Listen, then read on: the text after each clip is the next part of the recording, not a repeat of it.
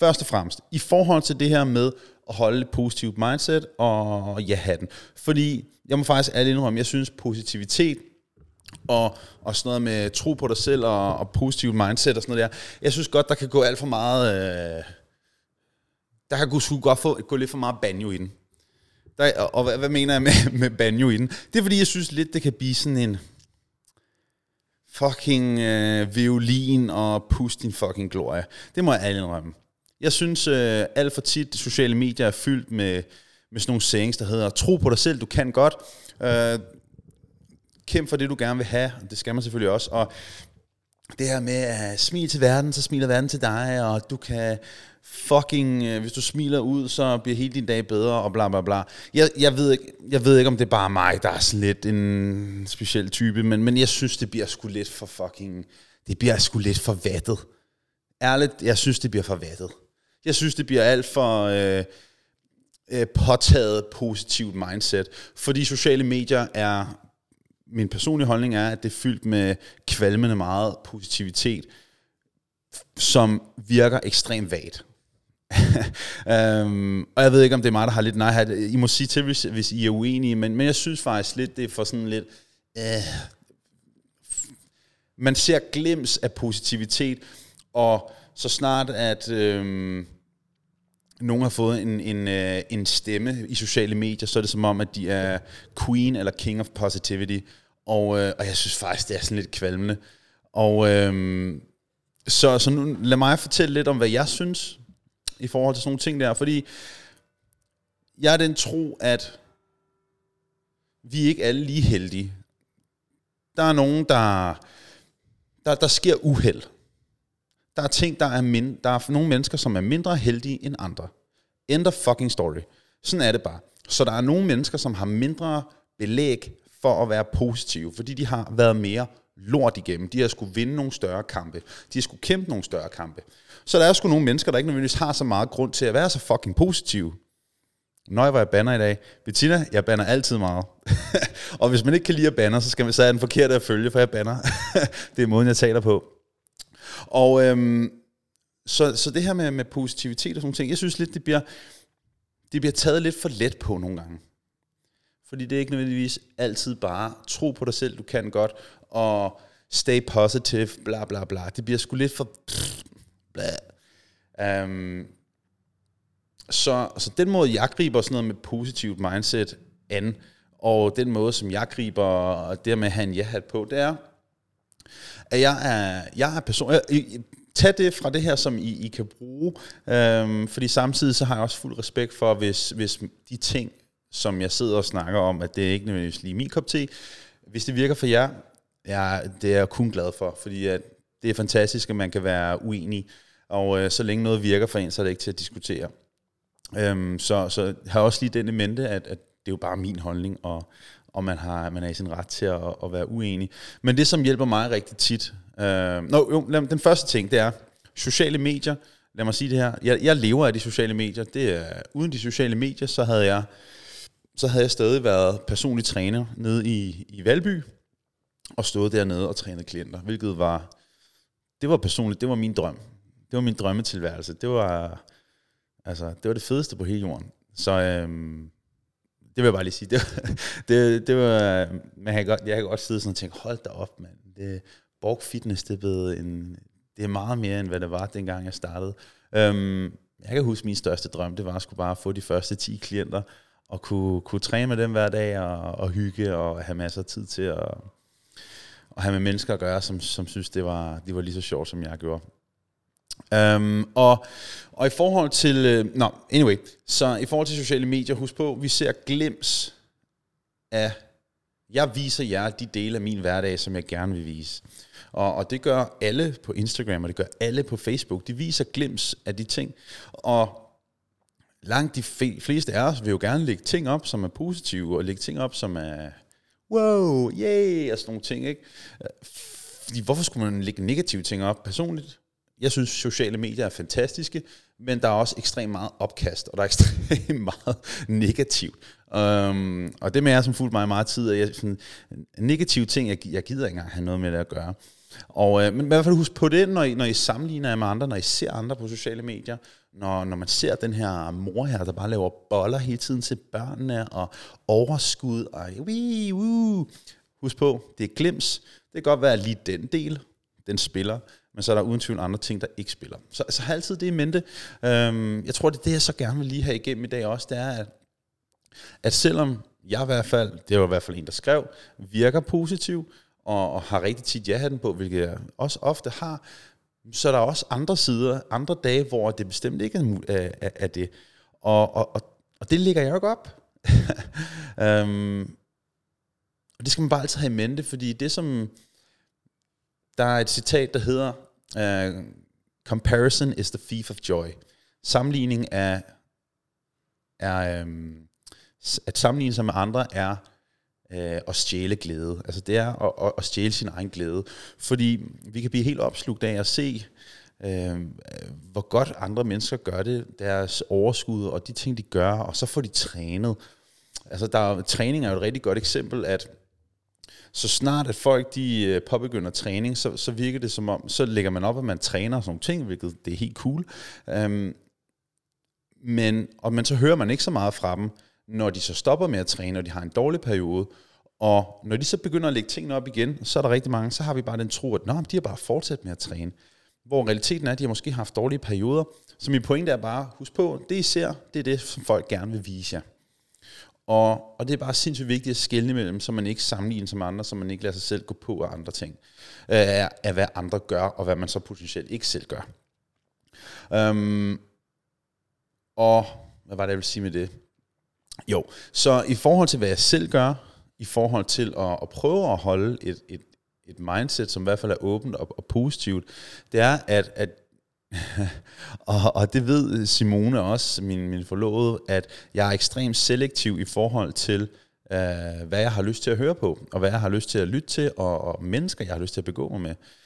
Øhm, fordi negative, negative mennesker, øh, folk, der bagtaler andre, snakker bag om andre, øh, folk, som, som ikke har noget positivt at sige, det, det, det er vildt noget, der ikke interesserer mig, og det betyder også, at jeg ikke har noget med det at gøre, for jeg magter det ikke. Øhm, lige sådan, man vil aldrig nogensinde se mig snakke negativt om folk på sociale medier, selvom at jeg kan være nok så uenig, og, og egentlig synes, folk er nogle, nogle, nogle cons og nogle idioter, men så har jeg ikke tænkt mig at lægge det op, fordi hvad, hvad godt skulle det gøre? Jeg kan ikke se, hvad godt det skulle gøre. Jeg har ikke brug for at ytre, hvad jeg, hvad, hvem jeg synes, der er nogle spasser, og hvem der synes, der er, er nogle tosser, og hvad jeg synes, der er dårligt. Jeg vil hellere fokusere på de ting, jeg så gør. Jeg vil langt hellere fokusere på de ting, jeg gør, og de ting, der er positive, de ting, som, som skubber min, øh, hvad skal man sige, som, som jeg synes gør en forskel ud fra mit perspektiv. Jeg har aldrig nogensinde tænkt mig at fremhæve nogen, jeg synes, der gør noget dårligt, selvom jeg er uenig med dem. For jeg kan ikke se, hvad det skulle gøre. Jeg kan simpelthen ikke se det. For jeg tror rigtig meget på, og det bliver sådan lidt, USA, det bliver sådan lidt det her, det bliver måske sådan lidt hippieagtigt, men jeg tror rigtig meget på, at den energi, du sender ud, det er den, du får tilbage igen. Så du kan være nok så uenig, og, og der er mange mennesker, som hellere end gerne vil diskutere på nettet.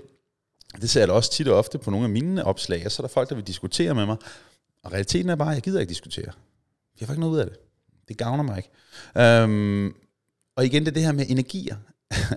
og jeg tror ikke på sådan noget med at trække energier ud af, ud af en og sådan noget. Men jeg tror rigtig meget på, at det du sender ud, det er det du får tilbage. Fordi hvis man har en dårlig dag, så er der ikke nogen tvivl om, at så er det som om tingene bare irriterer en betydeligt meget mere. Ikke? Og så det er i hvert fald en af de ting, som jeg tror rigtig meget på, det er, det som jeg vælger at få ind, det som jeg vælger at sende ud, der er nødt til at være bevidst om, hvad det er, jeg tænker mig at, at, at gøre med de ting der. Det betyder også, og, og der kan nogen måske mene, at kæft Jacob, hvor er du, øh, hvor er du intet sigende på det punkt, men, men jeg følger heller ikke med i Se og Hør. Jeg følger ikke med i Ekstrabladet. Jeg følger ikke med i avisen, i tv-avisen og sådan ting. Hvis der er relevant viden, så har jeg så et, et, øh, et nyhedsbrev, som sender ting ud omkring ting, der sker i verden. Men for at jeg ligesom er informeret om, hvad fanden foregår der rundt omkring i verden. Men det er kun noget, jeg åbner på bestemt tidspunkt af ugen. Jeg har ikke tænkt mig at åbne hver dag. Jeg har ikke tænkt mig at sidde og se nyhederne hver dag. Jeg har ikke tænkt mig at sidde og, og kigge på, øh, at så er der en eller anden kendt, der har gjort et eller andet øh, skidt, og så er der sket noget uheldigt med en eller anden, øh, et eller andet barn eller sådan nogle ting. Øh, der kan ske alle de tragiske ting i verden, men jeg, hvad, jeg, hvad, skal, hvad er det jeg virkelig, jeg skal bruge det til? Der skal være, ja, man skal være informeret om, hvad der sker i verden, men der er ikke nogen grund til at tage de ting ind på et daglig basis. Jeg kan ikke se det. Jeg kan ikke se, hvad det gavner. For jeg tror også lige så meget på, at de ting, der kommer ind af, kommer også den anden vej ud. Så, så, det, så det for mig har det, været sådan, har det altid været sådan en meget bevidst ting, at at jeg, jeg, jeg følger ikke med i nyhederne, jeg følger ikke med i alle de her slædermagasiner, jeg, jeg følger ikke profiler eller sider, som på nogen måde nedgør andre mennesker, fordi det interesserer mig ikke.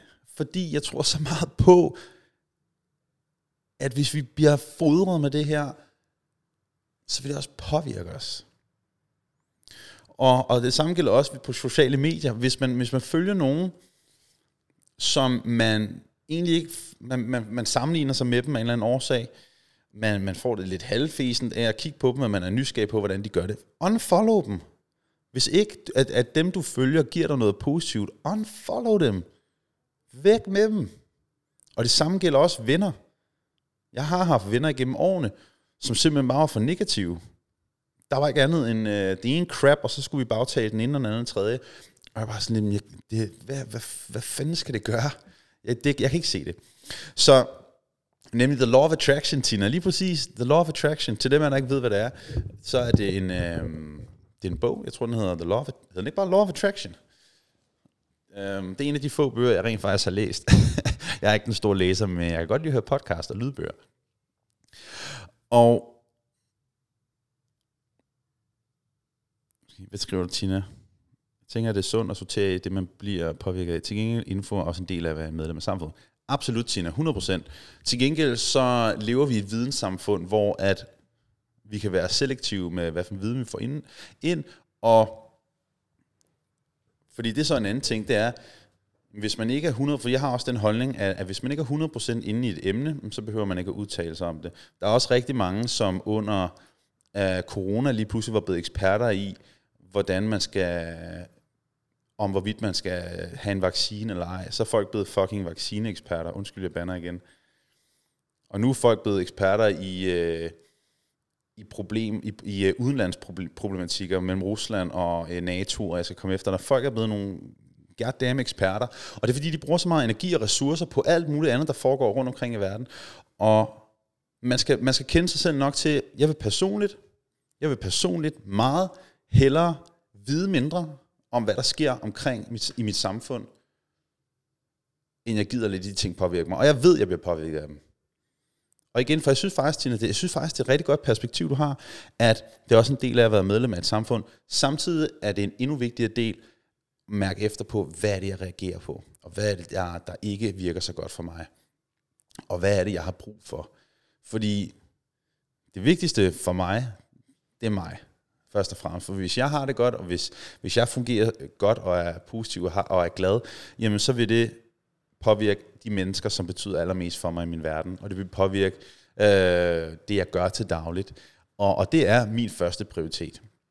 Så, så det er lige så meget det her med, at der er ikke en one size fits all, og det er også det, jeg sagde tidligere, det her med, jamen, der er mange forskellige måder, man kan gøre det på. Bare husk på altid, hvis det er, man kan mærke på sig selv, man tager sig selv i, og har en tendens til at snakke negativt om folk, man følger alle mulige sladderblade og alle mulige blade, det påvirker en.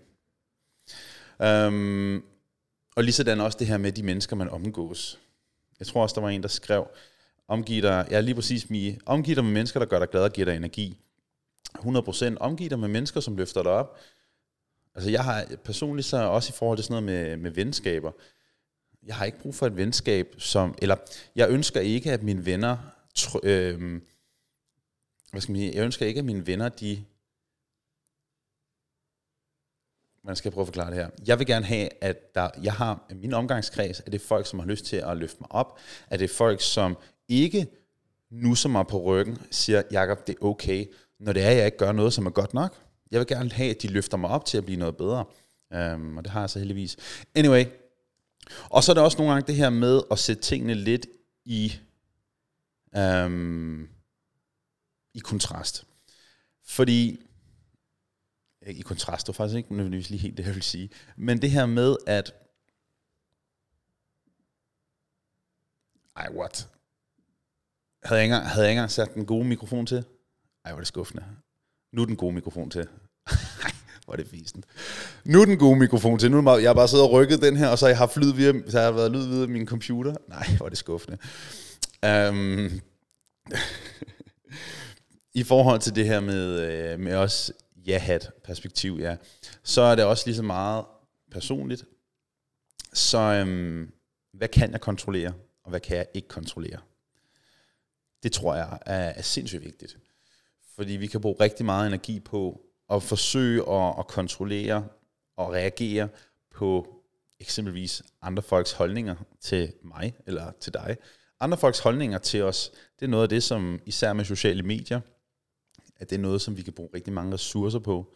Så, så det jeg personligt prøver at gøre rigtig meget, og det er på ingen måde noget, som jeg altid gør øh, perfekt, det er det her med at, jamen jeg kan ikke kontrollere, hvad de tænker om mig. Jeg kan ikke kontrollere, hvad, hvad jer, der følger mig, hvad I tænker om mig. Jeg kan ikke kontrollere det. Øhm, og så snart jeg forsøger at kontrollere det, så snart jeg forsøger at ændre måden, hvorpå jeg taler på, at jeg vil bande mindre for eksempel, måden, hvorpå jeg formulerer mig, eller mine holdninger, så snart jeg begynder at prøve at regulere de ting, for at kunne få folk til at kunne lide mig, så skal man opretholde en, en facade og noget, som ikke nødvendigvis helt passer, og det vil være ekstremt energikrævende. Ekstremt energikrævende.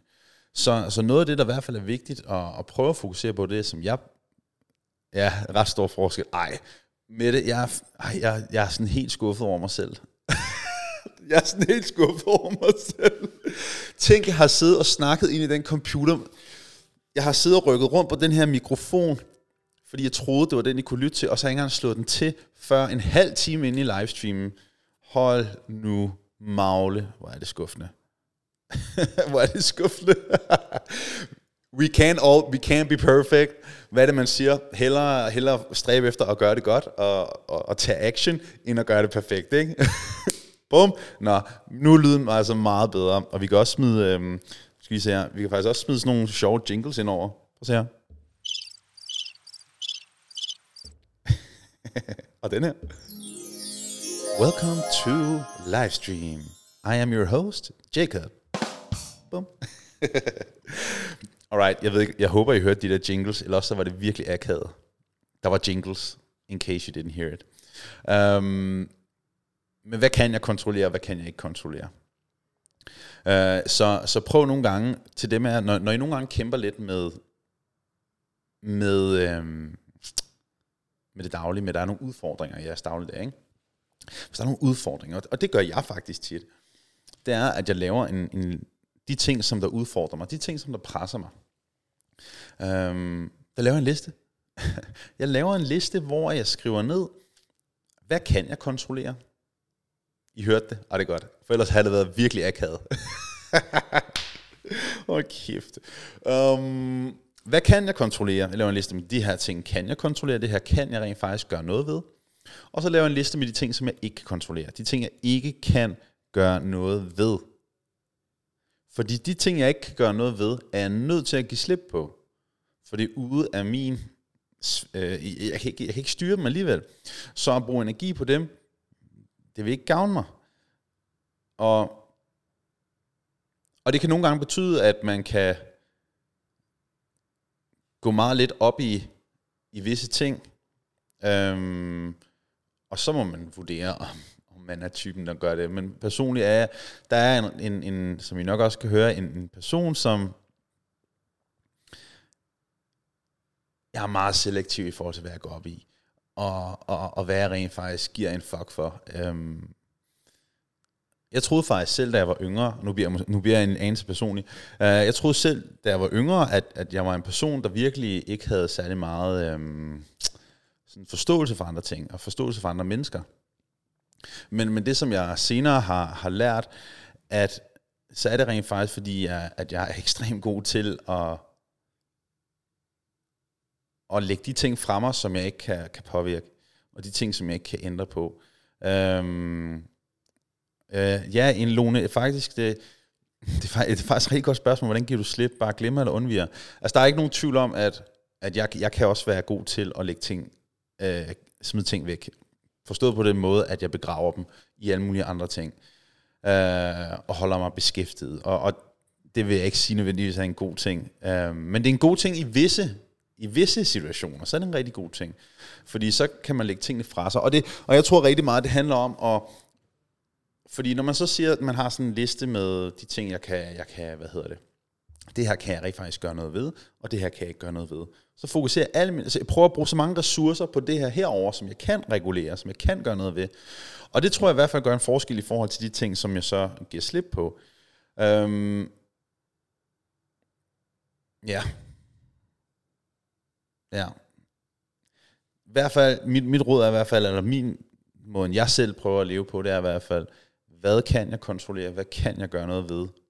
Det vigtige er så i den proces, det er, at man rent faktisk gør noget ved det. Og det tror jeg er nok den vigtigste del af at skulle lave en, en, en, en, øh, en situation, hvor at det her kan jeg ændre på, det her kan jeg ikke ændre på, at man så rent faktisk har tænkt sig at ændre det. Og, og det, det er så et spørgsmål om at sætte sig op til en vis standard, og, og ligesom være bevidst om, jamen, hvis jeg kan ændre det, og det her generer mig, og det her det går mig på, og det her det påvirker mig, så er jeg nødt til at gøre noget ved det, for ellers så lader den ligge, så lader den ulme. Og, og en ting, som jeg har fasttømret mig, som jeg virkelig har fået banket ind i min rygmarv igennem årene, så er det, at, at jeg er nødt til, hvis det er, jeg har tænkt mig at være utilfreds med noget, så er jeg nødt til at gøre noget ved det. Jeg er nødt til at gøre noget ved det. Og, og jeg tror, det kommer af, da jeg har læst til, været på uddannelse, og fordi før, før det, dengang, der var jeg ikke sådan her. Øhm, der ville jeg hellere bare, whatever, fuck it, og så bare gøre mine ting til dagligt. men, men det her, og for jeg læste til skolelærer, gik igennem alle fire år, det eneste jeg ikke nåede, det var bacheloren, og så gik, gik selvstændig uden et... Oh, hæng lige på, to sekunder.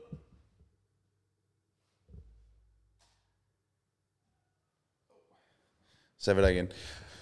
Så, så det, der gjorde det for mig, det var, at jeg gik fra at have, have brugt så mange, investeret så mange år i uddannelse, for så at man lærer uden tvivl noget igennem de her, jeg læste til skolelærer og gymnasiet, men, men jeg var aldrig nogensinde, jeg vidste måske egentlig godt, at, jeg, at, jeg, at det aldrig nogensinde skulle blive det, jeg rent faktisk lavede.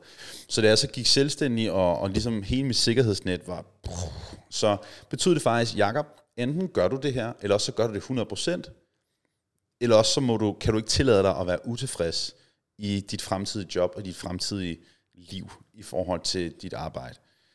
Øhm, jeg elskede at undervise, jeg elskede at med børn at gøre især, og mennesker. Men der var ikke nogen tvivl om, det var ikke min passion. Men jeg var meget bevidst om, at hvis jeg, hvis jeg gør det her nu, så har du tænkt dig at leve op til det, og så har du tænkt dig at gøre dit absolut bedste. Så hedder det ikke at slække på din uddannelses, øh, på uddannelse, som du ellers har gjort før i tiden. Fordi det eneste, jeg gik op i, det var træning, og det var kost, og det var at læse ting om det. Jeg tror igennem mine, alle mine skolelærer og gymnasieår, der læste jeg bøger omkring kost og ernæring. og selvudvikling. Jeg læste ikke noget omkring det, som vi rent faktisk fik noget for i.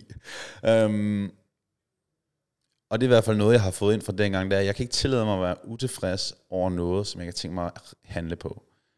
Hvis jeg, hvis jeg ikke har tænkt mig at handle på det her, så må jeg jo lade det ligge. I hvert fald for en periode. Men jeg kan ikke tillade mig at være utilfreds over noget, jeg kan tænke mig at gøre noget ved. Så og så kan man så godt være utilfreds i processen, men i hvert fald vide, at man i hvert fald gør noget. Um, så, så det er i hvert fald, jeg ved ikke, om I kan bruge det til noget. Jeg ved ikke, om, øh, for jeg ved godt, det bliver sådan lidt mig personligt, hvad jeg gør. Men ja, det har i hvert fald rigt, hjulpet mig rigtig meget at sætte nogle, visse, nogle kodexer op, nogle, nogle standarder for mig selv. Det er måske egentlig det, det faktisk handler om. Det handler måske faktisk om at sætte nogle standarder op for en selv. Nogle standarder, som man opretholder, man, man, man forsøger at leve op til. Um, visse regelsæt. Og det er måske også en, en ting for mig som en mand, at, at jeg har i hvert fald at jeg har en visse kodex, jeg har visse regler, visse ting, som jeg gerne forsøger at leve op til. Og, og, og hvis jeg ikke lever op til de her ting her, så, så bliver jeg skuffet, eller skal i hvert fald forsøge at, at gøre det bedre, fordi man kan aldrig nogensinde gøre det helt perfekt jeg tror i hvert fald i sidste ende, for at runde den her af, og så går vi over til spørgerunden, hvor jeg kan stille spørgsmål, så er det det her med at, at opretholde sig selv til en vis standard af, at sige, jamen hvis, hvis, hvis det her det går mig på, så kan jeg ændre på det, eller også kan jeg ikke tillade mig at, at være utilfreds med det. Øhm, og så opretholde mig til, til en standard, at hvis det er, jeg brokker mig over noget, jamen har du, så, så må du gøre noget ved det, så må du prøve at, øh, at ændre på det. Og det er ikke sagt, at det nogensinde bliver perfekt, fordi selvom man prøver at ændre på noget, er ikke ens betydende med, at det nødvendigvis bliver helt præcis, som man gerne vil have, det skal være. og det er jo det, der er det smukke, apropos kontraster, vi havde tidligere. Det kan godt være, at man forsøger at ændre på noget, det kan godt være, at man forsøger at kæmpe for noget, men det er ikke nødvendigvis, fordi at det, nødvendigvis, det nogensinde bliver, som man gerne vil have det. Men måske bliver det endda bedre. Måske bliver det endda bedre. Og der er i hvert fald visse standarder, visse kodexer, som jeg prøver ihærdigt at opretholde mig selv efter. Øhm, og det hjælper rigtig meget i forhold til at prøve at holde sig positiv, og prøve at holde sig med en ja-hat på. Fordi så snart ens kodex, snart ens øh, regelsæt for, hvordan man være, gerne vil være som en menneske, det begynder at krakelere, så er det der, hvor at man også kommer til at få et negativt syn på tingene. Fordi det, som der går, og det, som der går os allermest på, det, som der stresser os allermest, det er ting, vi ikke får gjort. Det er ting, vi ikke får gjort. Det er der ingen tvivl om. Jeg ved personligt, øh, jeg tror nærmest, jeg havde halv stress. Ej, ikke stress, det vil jeg ikke sige, fordi jeg har aldrig nogensinde haft stress-stress. Men der er ikke nogen tvivl om, at efter de, selvom jeg blev selvstændig der for, for hvad er det, 8 år, 9 år siden, jeg har aldrig nogensinde arbejdet så meget, knoklet så meget i mit liv,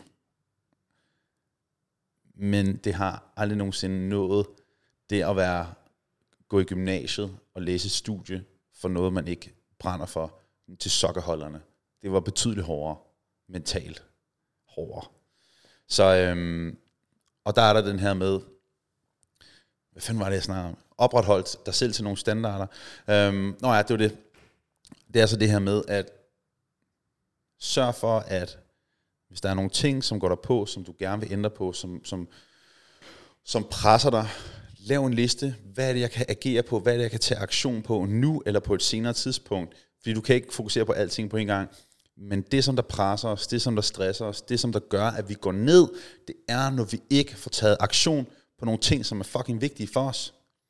Det er det, som der gør, at vi knækker. Det er det, som der gør, at tingene bliver rigtig, rigtig, rigtig svære. Det er, når der er mange ting, som vi ikke får gjort, men vi gerne vil have gjort. Og det tit og ofte også, fordi vi sætter alt for høje krav til, hvad det er, vi rent faktisk kan. Det er, når vi har en alt for høj byrde til os i forhold til, øh, hvad vi rent faktisk kan gøre. Det var en god afrunding, det der. Det var faktisk ret deep. Jeg vil jo sige, og øhm, jeg, håber, jeg, håber, jeg håber virkelig, det kunne bruges. Det håber jeg altså virkelig. Det blev lidt dybt. og jeg vil snakke lidt mere om det, end hvad jeg egentlig lige havde regnet med. Men øhm, sådan noget interesserer mig ret meget. Og, øh, og jeg, jeg tror ikke nødvendigvis, jeg har ret i mange af nogle af punkterne. Det kan sagtens være, at de her ting kommer til at ændre sig. Men det er i hvert fald, det er også lige så meget sådan noget med livserfaring og, t- og ting, man lærer rundt omkring. Øh, jeg synes sådan noget, det er mega spændende. Fordi jeg tror virkelig, jeg har en inderlig tro på, at, at alle kan. Øh, inden for deres sfære af muligheder. I for, altså i, alle kan. Alle kan ikke blive Michael Jordan, men, men forstå mig ret, at, at, man, at vi kan alle sammen meget mere, og jeg har en, en kæmpe tro til, at alle mennesker kan i et eller andet omfang. Øhm, ressourcer og krav skal stemme overens, yes. Og når de ikke stemmer overens, så er det der, vi får problemer. Samtidig er man også nødt til at sætte højere krav til sig selv. Jeg tror i hvert fald, at nu til dags, så er der en, og jeg ved det, fordi at jeg ikke satte krav til mig selv, da jeg var yngre.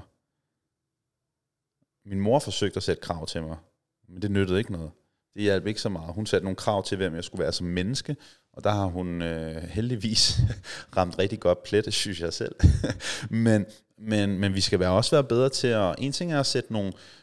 Vi skal sætte krav, som er realistiske, men vi skal også passe på, at vi heller ikke er for bløde i forhold til, hvad for nogle krav vi sætter til os selv. Jeg tror måske snarere, det er et spørgsmål om, at vi sætter nogle krav til os selv, og sørger for at regulere på, hvad kan jeg ændre på, og hvad kan jeg ikke ændre på.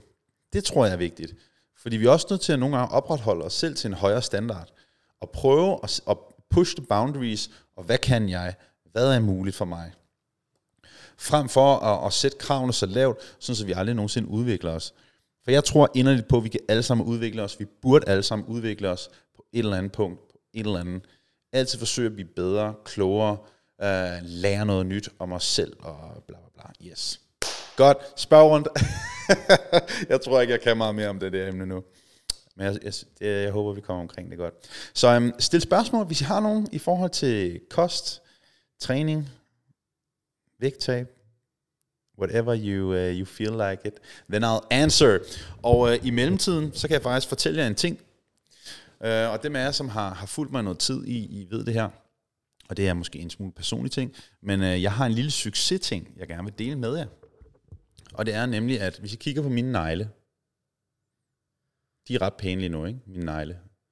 Så jeg har, siden jeg var 15 år gammel, 14 år gammel, har jeg været person, der pillede navle, navle pillede navle, pillede navle, pillede negle til blods. Og øh, især, især når det er, at øh, jeg har været presset. Øh, jeg har ikke lyst til at bruge ordet stresset, så, så presset, der har jeg altid pillet negle rigtig meget til blods. Um, og i mine senere år, i sådan 20'erne, så begyndte jeg også at, at bide læbe. Så der er sikkert nogle af jer, der har bemærket det. Og det, jeg, jeg bliver faktisk altid flov over det, når folk bemærkede det. Uh, bemærkede mine neglebånd, at de var blodige, hvilket folk jo er blodige, eller der var sår.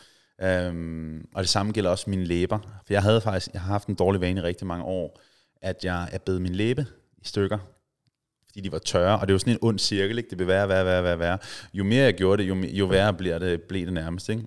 Uh, men det endelig, det, det er, jeg har virkelig, virkelig været god det seneste lange stykke tid, og, og fået, det, fået det forbedret. Jeg er ret stolt af mig selv. um, det er sådan en sjov lille ting, men jeg tænkte bare, nu kunne I lige forberede nogle spørgsmål, og så kunne jeg dele sådan en personlig ting. En personlig succes for mig. Um, og uh, jeg har fundet ud af, at det åbenbart hedder noget, når man piller neglebånd. Jeg har lige, jeg bider dem ikke, men jeg har pillet dem. Dårlig vane. Men øh, nu er den i hvert fald 7 9 13 knock on wood, væk. Øhm, og mine læber, de er også okay. så altså, det er sgu dejligt. Sara, dejligt at høre, det kunne bruges. Virkelig dejligt. Og Lone, fantastisk med podcasten. Ja, jamen altså, folkens, jeg er jo i fuld gang med podcast, og øh, jeg gør ihærdigt forsøg for at lægge et nyt afsnit op hver uge. Så øhm, jeg håber, I kan bruge den. Husk, den hedder Borgen Talk på podcast-appen og inde i øh, Spotify. Daniel, han er den første mand med et spørgsmål. Og øh, hvornår er det bedst at tage kreatin? Det er fuldstændig ligegyldigt. Du kan tage det, når du har lyst. Bare sørg for, at du tager det dagligt. Øhm, Monika, er det bare noget, jeg har fået overbevist mig selv om, eller har kvindekrop krop, krop brug for ekstra kalorier, når vi har ægløsning og menstruation? Øhm, det er faktisk ikke noget, du har fået bildet dig selv ind. Det, den er faktisk god nok. Øhm, jeg kan ikke sige dig præcist hvor meget. Jeg mener, det som jeg læste om det for noget tid siden, det er, at man kan forbrænde op imod 180-200 kalorier per dag i den fase der. Jeg, jeg kan ikke lige 100% huske, hvilken fase det præcist er. Øhm, men, men ja, det er rigtigt. Øhm, så, så de der cravings, som, som nogen får, at, så er der i hvert fald en lille smule belæg for det, fordi du forbrænder en smule mere. Man kan så sige, lad os bare sige, øh, det er 150 kalorier ekstra. Det er jo ikke super meget, det svarer til øh, 30 gram chokolade. så det er ikke super meget ekstra, men ja, der er absolut noget i det. Og Mia, hvor meget skal man styrketræne for at få en ordentlig effekt? Øhm, omkring, øh, det afhænger af dit udgangspunkt, det afhænger af, hvor du startede henne. To gange om ugen vil du kunne se effekt fra, hvis du kommer fra ingenting. Tre gange om ugen er et rigtig godt sted at ligge, der hvor du er nu. Tre gange om ugen er cirka 40 minutter. Det er et super godt sted at ligge. Øhm, og så skriver du, at du laver en del cardio, men jeg synes, det er minimalt, hvad jeg kan se ændring rent muskelmassemæssigt. For omkring 1,8 gram protein per kilo kropsvægt. Så hvis du gerne vil bygge muskelmasse, Mia, jeg kan jo huske dig, øh, og jeg kan huske mange af dine spørgsmål fra tidligere. Hvis du prøver at fokusere på, fordi jeg ved ikke helt præcis, hvorfor det er, du dyrker så meget cardio. Hvis jeg går ud fra, at det er, fordi du gerne vil forbrænde kalorier, så giver det ikke nogen mening, fordi du er nødt til at, at få en vis mængde kalorier for at opbygge muskelmasse. Det nytter ikke noget, du går efter for eksempel at smide fedt når det er, at, øh, at du målrettet gerne vil bygge muskelmasse. Det kan, man kan sagtens bygge muskelmasse og smide fedt i visse scenarier, og det er scenarier som, at man er utrænet, man er overvægtig, og man har gjort tingene øh, ikke optimalt i lang tid, så alting bliver optimeret. Men, men når man er ud over de punkter der, så får man sværere ved at opbygge muskelmasse, imens man øh, prøver at smide fedt. Jeg vil for eksempel ikke kunne være i stand til at bygge muskelmasse og smide fedt på samme tid. Øh, og det vil langt de færreste, med mindre at de kommer fra, fra nogle af de her punkter her. Så, så jeg vil sige, hvis du gerne vil målrettet bygge muskelmasse, så sørg for, at, at du ikke er i kalorieunderskud, men at du får i hvert fald er på vedligeholdsindtag, og måske en lille bit smule over. Øhm, det vil være den bedste anbefaling. Og så husk på, altså hvis du kan opbygge to kilo ren muskelmasse på et år, som en kvinde, så er det rigtig meget. Som i rigtig meget. Rigtig meget. En teenage-dreng, han kan måske opbygge 3-4 kilo muskelmasse på et helt år, når han lige starter ud. Det er en, det er en ung knægt med testosteron i kroppen, og jeg skal komme efter dig. Så have det i perspektiv. Fokuser heller på at blive stærkere. Fokuser på, om det rykker sig, fordi hvis det bliver stærkere, så udvikles din muskelmasse. Man kan sige, der er mange flere aspekter end bare at styrketræne tre gange om ugen og få nok protein. Der er også noget med, får du nok kalorier, får du din søvn, hvordan er din træning sat op, hvad laver du, hvad for nogle øvelser, hvor ofte skifter du program, hvordan varierer du i det, er der progressiv overbelastning, altså hvor du forsøger at blive stærkere, får du nok kulhydrater, øhm, alle de her ting her. Der er ekstremt mange aspekter i det at bygge muskelmasse, især når det er, at man er ud over nybegynderstadiet. Så det at bygge muskelmasse ikke bare noget, man bare gør.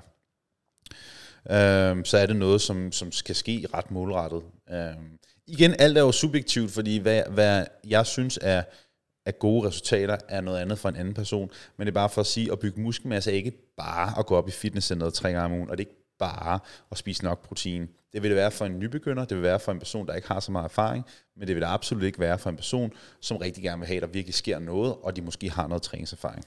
Der er det ikke noget, der bare sker. Så skal man sørge for, at man har styr på de her ting her, medmindre man, vil, man har det okay med de resultater i den hastighed, der nu er, at de, at de sker. Ikke? Hvor ofte er det optimalt at skifte træningsprogram?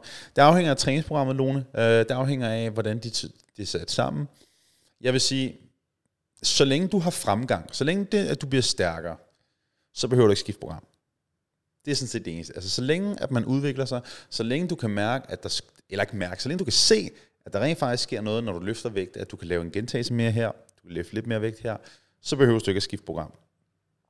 Uh, men typisk vil jeg sige, hver 4. til 8. uge, med mindre programmet er, er planlagt ud fra en, en eller anden længerevarende øh, hvad hedder sådan noget, progression. Um, så jeg vil sige, hver 4. til 8. uge, det er sådan et ret godt sted at ligge, hvis man, man træner på øh, hobbyplan, har jeg lyst til at sige, sådan deromkring. Det er sådan et ret godt sted at ligge. Men man behøver ikke at skifte ud i alle øvelser nødvendigvis. Uh, man behøver ikke at vende det hele på hovedet overhovedet. For der er nogle øvelser, det som er ret sjovt, når vi snakker om styrketræning, det er jo, at, at mange vil gerne have de her avancerede programmer, der er vanvittigt øhm, individualiseret i forhold til, hvad man godt kan lide og bla bla bla. Men realiteten er bare, når vi snakker om effektiv styrketræning, så er det fundamentet, der virker. Det er basistingene, der virker. Det er de ting, som ikke er særlig interessante at lægge op. Det sjove er, jeg får aldrig nogensinde, hvis jeg lægger en video op af en squat, eller en dødløft, eller en, en træk med, med, hvad hedder sådan noget, en vægtstang, så får de videoer aldrig særlig mange likes, de får aldrig særlig mange kommentarer eller opmærksomhed, hvorimod når jeg laver en eller anden mærkelig funky øvelse, som egentlig ikke giver lige så meget som basisøvelserne, så får den vanvittigt meget opmærksomhed. Men det sjove er, det er basisøvelserne, der virker. det er basisøvelserne, som er dem, der rykker, det er dem, der sparker røv, men der er bare ikke nogen interesse for det. Og det er ret sjovt, fordi det er altså de ting, der virker. Det er de ting, der virker. Det er de mest simple ting. Det er de kedelige ting. Det er de ting, der virker. og det er ikke alle de her fancy øvelser, som, som man ser på Instagram, som man ser på Facebook, med alle mulige mærkelige ting og bevægelser op og ned. Det er det ikke. Det er ikke de ting, der virker. I hvert fald ikke langt størstedelen af tiden. Der bliver brugt alt for meget tid på at lave alle mulige mærkelige elastikøvelser, mærkelige alternative specielle bevægelser, hvor det er virkelig, at det er sådan lidt de kedelige øvelser, som virker. En squat, knæbøjning, dødløft, træk med håndvægt, vægtstang, skulderpres. Øh, ja, det er sådan lidt de, de øvelser, der virker. Og så er der selvfølgelig, kan man tilføje lidt forskellige ting, men, men det er virkelig sådan, det er sådan virkelig basisøvelserne, det er dem, der virkelig gør forskellen. Mm. Jens. Oh, skal vi se, er der flere spørgsmål? Mm, mm, mm. mm. Hvad delen? Jeg har ikke flere spørgsmål. De er da ikke kedelige. Nej, det, det er jeg enig i. Øhm, men, det, men det er altid ret sjovt, fordi jeg får det også nogle gange fra, fra klienter sådan, ej, det var da godt nok. Ej, ikke så tit, men altså, det var da et lidt kedeligt program. Det, det var de samme øvelser, som jeg har lavet rigtig mange gange før. Ja, men det er fordi, de, rigtig, de virker, mand. De fucking virker.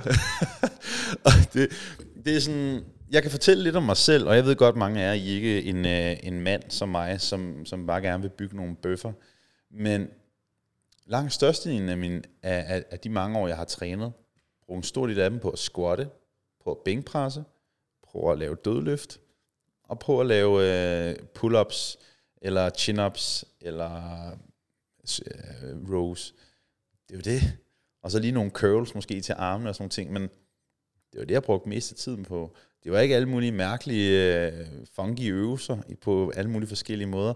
Det var ret basis, og øhm, det er ret vigtigt i hvert fald at have det i mente. Og jeg ved godt, det er sådan lidt mere til dem, der er sådan lidt mere avancerede, de her råd her. Øhm, men det er i hvert fald bare for at sige, husk på, at, at man behøver ikke et helt nyt fancy, uh, advanced programmer altid. Øhm, fundamentet fungerer ret godt.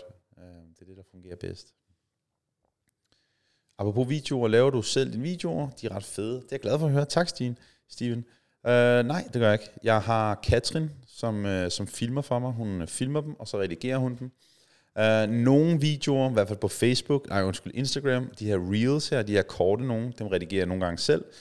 Uh, men langt størstedelen af tiden har jeg Katrin, som filmer for mig og redigerer for mig. Yes. Hvordan går du og filmer dig selv?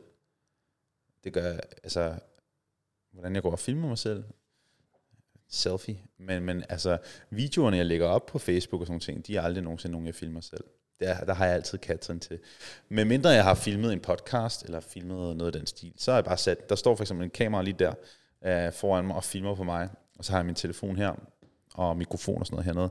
Så øh, holder kameraet oppe foran sig. Ja. jeg tror, hun mente de andre videoer. Jeg tænker faktisk, at jeg deler den her aftens podcast her, den deler jeg også på øh, aftens podcast. Aftens livestream her deler jeg som øh, podcast, så man også kan se den der. Husam, god aften. Uh, hvis ens ligevægtsindtag ligger på 2500 kalorier, og man gerne vil tabe et halvt kilo om ugen, hvor meget kalorieunderskud skal man så ligge, uden at miste for meget muskelmasse? Alright, det er et godt spørgsmål, Husam. Så øhm, først og fremmest kan du bruge min beregner inde på, kan du bruge min beregner inde på min hjemmeside, okay? Hvor at øh, du, hvis du trykker, at du gerne vil, vil, vil smide fedt, øh, ændre kropskomposition, så, øh, så får, får den de kalorier til dig. Men lad mig lige lave en beregning her. 2500. Så hvis du fjerner 20% af de kalorier hos ham, så får du 2000 kalorier. Og hvis, nogle gange, det passer som regel meget godt med, hvis man er, har et ligevægtsindtag på whatever, at så fjerner man 20% af de kalorier. Kan man gå i et større underskud? Det kan man godt. Uh, du kan også godt sige 30%, men jeg kan måske bedre lige at sige omkring 20%. Så jeg vil gå ned på 2000 kalorier, altså det vil sige 20%, som først og fremmest, og så se, hvad der sker derfra. Hej Tanja. Mette, angående søvn, kan den manglende søvn så gøre, at du ikke lige smider de sidste kilo, 4-5 timer, 4,5-6 timer søvn, 59-60 kilo fast. Den falder ikke helt trods mindre kalorier og mere motion, eller skal der bare knokles mere igennem? Uh, nej, altså manglende søvn kan ikke gøre, at dit vægttab går i stå, men manglende søvn kan gøre, at det du gør for at skabe vægttabet, at du stopper med at gøre de ting lige så godt. Så du måske ikke tager lige så... Øh, ah, cool nok, Sara. Ej, hvor sjovt, I kender hinanden, Sara. Jeanette har jeg jo har haft med at gøre i, i lang tid. Og hun har jo også lige startet forløb igen. Ej, hvor sjovt. Jeg elsker, når I kender hinanden. Nå, men øhm, hvad var jeg til at sige? Nej, altså, det er ikke fordi, at manglende søvn gør, at man ikke kan tabe sig, men, men det kan gøre, at de ting, du gør, får du sværere ved at gøre. Og det kan også gøre, at øh, du holder mere væske i perioder, så altså der, hvor du ikke sover nok, altså får du ikke nok, eller undskyld, så holder du mere væske som en konsekvens af mindre søvn. Så mindre søvn vil også gøre, for eksempel jo mindre søvn man får, vil også betyde, at du kommer til at smide mere muskelmasse i kalorieunderskud, end hvis du fik nok søvn. Forskning har vist, at man kan smide op imod 30% mere muskelmasse, hvis du ikke får nok søvn, kontra øh, hvis du fik nok søvn. Så der er en ret betydelig forskel der. Så hvis man har småbørn, så er man bare out of fucking luck. men, men, men nej, ens vægttab kan ikke gå i stå som en konsekvens af, at man kun ændrer på søvnen. Uh, men husk på, jo, jo mindre du skal smide, jo, jo sværere er det også at smide de sidste kilo. Ligesom, uh, ligesom med det, hvis du skal løbe et maraton. Jeg har aldrig nogensinde løbet et maraton. Uh, lad os sige, bestige Mount Everest. Oh, ja, fordi det har jeg nemlig. jeg har heller ikke bestedet Mount Everest. Sorry friends. Men, øhm, men hvis du skal bestige Mount Everest i starten, kan det godt være lidt nemmere at komme derop af, fordi du er ikke lige så træt, hvor de, de sidste kilometer bliver nok også de sværeste, fordi at det kræver det mere af dig, fordi at du har trætheden fra for inden, og det er det, som godt kan gøre, at det bliver mere og mere vanskeligt. Og så skal man bare presse citronen endnu mere.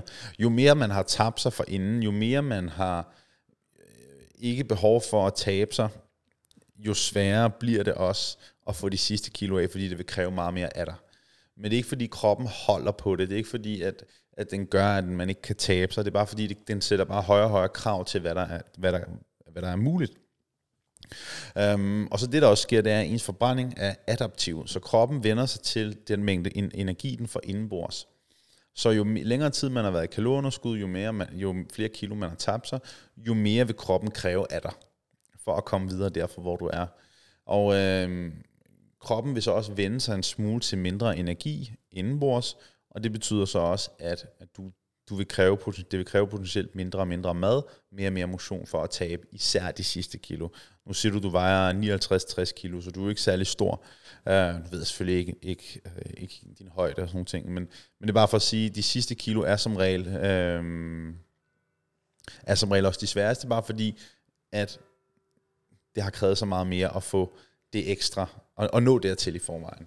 Så øh, men gør det, for jeg har faktisk lige lavet en podcast omkring netop det her, øh, hvor jeg forklarer, hvordan du rent faktisk kan gribe det an. Øh, jeg har lavet en podcast, den kommer ud i morgen kl. 7.30 øh, på Spotify og på podcast-appen. Jeg har allerede redigeret den, den er klar. Så, øh, så gå ind og tjek den podcast ud, og, øh, og hvis den ikke hjælper dig, så smid mig en besked. Gør det. Uh, Steven, hvordan... og oh, klokken er ni, så vi tager lige de sidste par spørgsmål. Hvordan ser din egen træning ud? Er du gået helt væk fra dit powerlifting, som jeg trænede meget før? han? Steven, du er en af de gamle følgere, kan jeg høre på det hele. Uh, ja, det er jeg faktisk gået væk fra. Um, til dem, der ikke ved det, jeg har jo uh, trænet sådan powerlifting. Det er også det, man kalder styrkeløft, stærkmand i, i rigtig mange år. Og også sådan lidt bodybuilding. Um, det siger mig simpelthen ikke noget mere, Steven. Um, det gør det faktisk ikke. Det, um, interessen er faldet med årene. Uh, jeg træner stadigvæk meget, og jeg gør det stadigvæk med passion for det, men, men det er især min kost, som gør forskellen. Og, og jeg gjorde jo også det, at jeg løftede ikke bare tungt, jeg løftede ekstremt tungt, og det betyder også, at um, det satte ekstremt store krav til min restitution, det satte store krav til min mad, det satte store krav til min søvn, og ikke mindst mit alkoholindtag, som er steget dramatisk med årene. Og um, jeg kunne, ikke, jeg, jeg kunne simpelthen ikke opretholde det med et forøget alkoholindtag også. og så må jeg også indrømme, at jeg har levet og åndet for træning på min egen krop i, i snart 15 år. Og interessen for det var der bare ikke længere.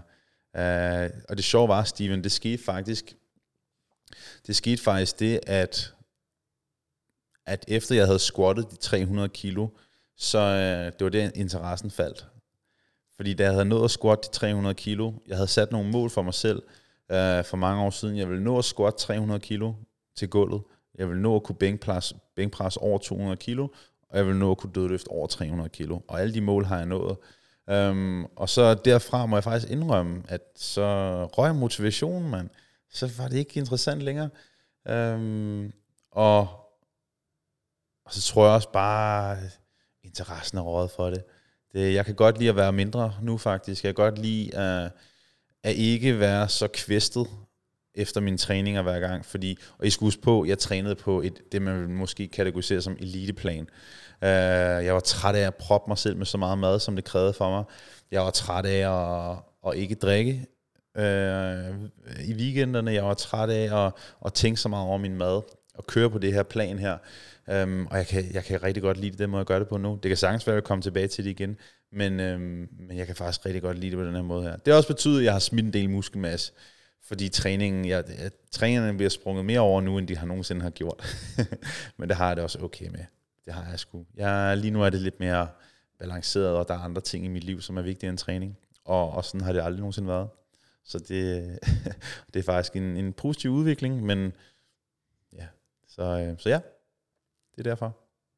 Og så må jeg faktisk også indrømme, jeg kunne faktisk godt tænke mig at komme ud i, nogle, i noget andet sport også. Øh, jeg kunne godt tænke mig at komme ud i noget kampsport snart.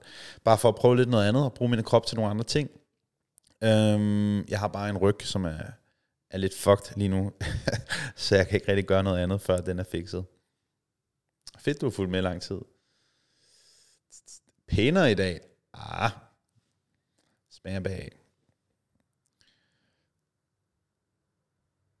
Mm, Nu skal du huske på, at jeg er jo ikke træner for at være pæn for andre mennesker. Ikke? Husk på det. Husk altid på det, folkens. Man træner ikke for at tilfredsstille andre, hvad det er andre mennesker synes om en. Det har jeg i hvert fald aldrig nogensinde gjort. Og, øhm, og det skal man aldrig nogensinde gøre. Man skal gøre det for at tilfredsstille sig selv. Øh, ja, det er, og det bliver the finishing words for i dag. Mine damer og herrer, tak for i aften. Det var en fornøjelse. Husk uh, ny podcast afsnit i morgen klokken øh, 7 om morgenen, tror jeg, kommer ud på Spotify og podcast appen. Kig have en vidunderlig aften. Nu vil jeg køre hjem til Lille Harley og Simone og få noget aftensmad. Og husk, den her podcast her ryger op i løbet af den her, det her, jeg har optaget i dag, det ryger også op på podcasten i løbet af næste uge måske. Så øhm, hvis det er, du kom sent i en livestream, fordi de første 30 minutter, de var altså on point, de var fandme gode. Det kan være, at du også kan få noget glæde, glæde af det, hvis det var, at du først kom sent ind. Kan I ikke have en god aften? Husk at give videoen et like. Peace out, man.